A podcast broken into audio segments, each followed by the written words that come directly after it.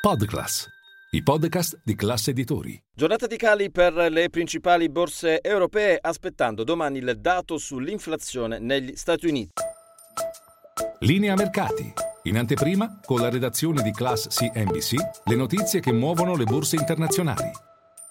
Milano ha recuperato nell'ultima ora di scambi, il Fuzimib cede lo 0,16%. Ci sono diversi spunti positivi a partire da Banco BPM che sulla scia dei conti, degli ottimi conti presentati per la trimestrale guadagna oltre il 7%. Bene anche la Banca Popolare dell'Emilia Romagna. Tra i titoli più venduti invece spicca Fineco che cede circa il 5%.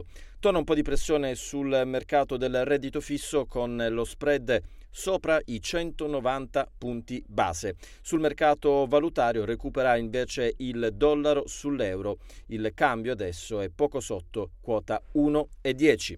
Tra le notizie di giornata ancora dichiarazioni da parte di esponenti della Banca Centrale Europea. Ha parlato il capo economista della BCE Philip Lane che ha detto durante un evento dobbiamo rassegnarci ad avere una certa incertezza. Continueremo a eh, muoverci guardando progressivamente i dati macroeconomici. A livello invece di trimestrali ci sono i numeri di MPS che chiude il primo trimestre con un utile netto di 236 milioni di euro. Significa un grande miglioramento rispetto ai 10 milioni dello stesso periodo del 2022, un risultato che è superiore al consenso degli analisti. Ma la notizia principale arriva sul fronte Cedola MPS tornerà al dividendo già nel 2024, ha detto l'amministratore delegato della banca Luigi eh, Lovaglio. Per quanto riguarda invece eh, le assemblee, domani c'è molta attesa per quella di Enel,